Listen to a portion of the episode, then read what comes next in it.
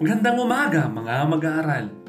Kinagagalak kong muli kayong makasama sa isa na namang makabuluhang talakayan sa araw na ito.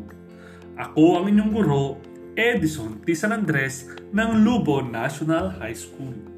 Siguraduhin na sa maayos at tahimik kayong lugar upang may sa ulo lahat ng ating pag-aaralan. Makinig, makibahagi, at matuto sa araw na ito. Alam kong sa panahon ngayon ay marami sa inyo ang mas na naisip panoorin ang mga Korean drama o hindi ba? Marami rin sa inyo ang nahuhumaling at umiidolo sa mga Korean pop star.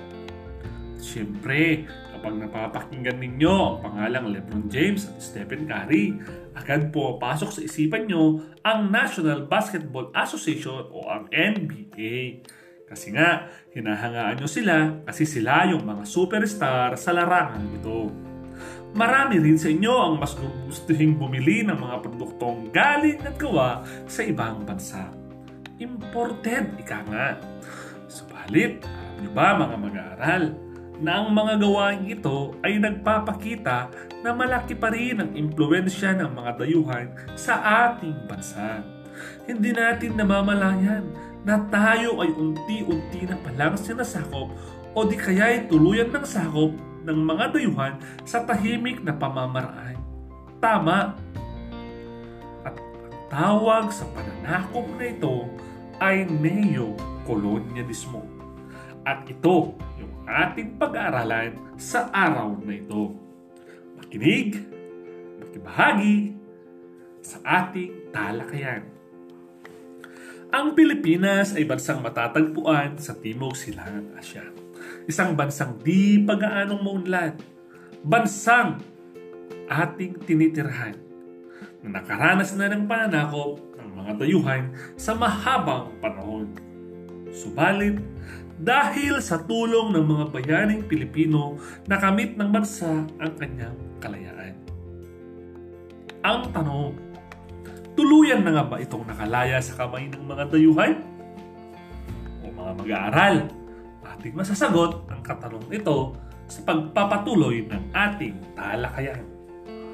Ang neo-kolonyalismo ay galing sa dalawang salita na neo nang ibig sabihin ay makabago at kolonyalismo nang ibig sabihin ay pananakop. Sa makatwid, ang neo-kolonyalismo ay ang makabagong paraan ng pananakop ng mauunlad na bansa sa digaanong mauunlad na bansa upang makontrol ang aspetong politika, kultura, at ekonomiya nito. May mga iba't ibang anyo o paraan ng neo-kolonyalismo. Ano-ano kaya ang mga ito? Na, ang neo-kolonyalismo sa kultura sa pamamarang ito, nababago ng neo-kolonyalismo ang pananaw ng tinutulungang bansa sa mga bagay na likas na angkin nito. Bunga ng kulturang dala ng bansang dayuhang tumutulong, nababago ang kultura ng tinutulungang bansa sa pananamit, mamasahin, pagkain at pati na rin sa pag-uugali. Ito yung tinatawag na colonial mentality o pagkahumaling o pagtangkilik sa gawa ng mga dayuhan nakakalimutan ang mga bagay na gawa sa sariling bansa. Tama, nakakalimutan ang mga produkto ng sariling bansa. Pangalawang anyo ay ang neokolonyalismo sa ekonomiya na isasagawa ang neokolonyalismo sa pamamagitan ng pakunwaring tulong sa papaunlad ng bansa. Lalong-lalo na sa usaping pangkabuhayan Ngunit sa katotohanan ay nakatali na ang bansang tinutulungan sa patakaran at motibo ng bansang tumutulong. Halimbawa nito ay ang dayuhang pangutang o foreign debt at dayuhang tulong o foreign aid. Anumang tulong o pautang ng International Monetary Fund o World Bank o ng ibang bansa ay laging may mga kondisyon. Ano-ano kaya yung mga kondisyong ito mga mag-aaral? Una, ang pagbubukas ng dayuhang ekonomiya sa dayuhang pamumuhunan. Pangalawa, pagsasa pribado ng mga kumpanya. Pangatlo, pagpapababa ng halaga ng salapi at pagsasaayos sa sistema ng pagbubuwis. Dahil kung hindi susundin ng mga kondisyong ito, hindi makakautang ang mga umuutang na bansa. Masakit, isa ang bansang Pilipinas ang may malaking utang sa ibang bansa gaya ng bansang China at ng bansang Estados Unidos. Halimbawa na lamang sa pandemyang nararanasan na COVID-19. Umaasa ang Pilipinas sa tulong na ibibigay ng mauunlad na bansa gaya ng gamot o bakurang panlaban sa nasabing sakit. Maraming mga bansa ang nagpapaabot ng tulong. Isa na rito ang China. At siguradong ang tulong na ito ay may malaking kapalit. Walang magagawa ang Pilipinas kundi ibigay ito dahil nga sa malaking utang na loob. Ipinapakita nito na labis na umaasa at nakadepende ang Pilipinas sa mauunlad na bansa, lalong-lalo na sa panahon ng sakuna o kalamidad. Pagpapatunay lamang mga mag-aaral na nararanasan ng nasabing bansa ang neo-kolonyalismo na nararanasan natin ang tahimik na paraan ng pananakop. Alam ko na naiintindihan na ninyo at naunawaan ang mga iba't ibang anyo o paraan ng neo-kolonyalismo sa ating bansa. Handa na ba kayo sa susunod nating gagawin? Maglalaro muna tayo Magbibigay ako ng isang pangyayari at huyin ninyo kung anong anyo ito ng neo-kolonyalismo. Unang pangyayari.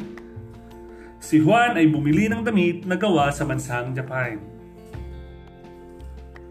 Ang sagot? Tama! Neo-kolonyalismo sa kultura. Pangalawang pangyayari. Noong isang linggo, dumating ang libu-libong bakuna na Sinovac sa Pilipinas, tulong ito ng bansang China. Ang sagot? Mahusay! Neo-kolonyalismo sa ekonomiya. Sa tingin ko, nakuha ninyo ang tamang sagot at binabati ko kayong lahat. Siguradong handa na kayo sa susunod pa nating gagawin. Ilabas, kunin na ang papel at panulat at inyo nang sautin ang mga sumusunod na katanungan. Paano to? Isulat ang oo kung ang pangyayari ay nagpapakita ng neokolonyalismo sa kasalukuyan at isulat ang salitang hindi kung walang palatandaan ng neokolonyalismo sa kasalukuyan. Unang tanong, pagkakaroon ng malaking utang sa mga pandaigdigang institusyon at mauunlad na bansa. Ang sagot? Tama! Oo! Pangalawang katanungan, pangingibabaw ng kultura ng mga dayuhan sa bansa? Ang sagot? Tama! Oo! Pangatlong katanungan, pagtanggap ng papaunlad na bansa ng mga lumang teknolohiya mula sa mauunlad na bansa. Ang sagot? Magaling! Hindi! Pang-apat na katanungan, pagtangkilik ng mga mamayan sa produkto ng sariling bansa ang sagot? Hindi. Ang limang katanungan. Pagtanggap ng tulong mula sa ibang bansa sa panahon ng kalamidad. Sagot?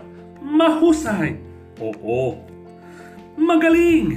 Binabati ko kayong lahat. Alam kong ginawa ninyo ang lahat abot ng inyong makakaya upang masagot ang mga katanungan.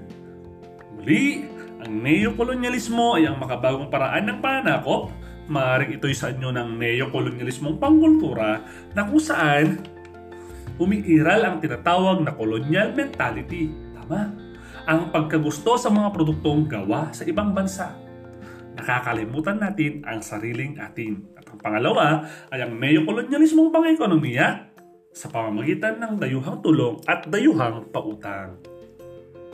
Mabuhay! Grado 8! Mabuhay! Lubo! Ito na nagtatapos ang ating aralin. Sana may naintindihan kayo sa araw na ito. Kinagagalak kong muli kayong makasama sa susunod nating talakayan. Maraming salamat sa inyong pakikinig. Muli, ito si Ginoong San Andres, nag-iiwan at nagsasabing, Bayan muna bago ang mga banyaga.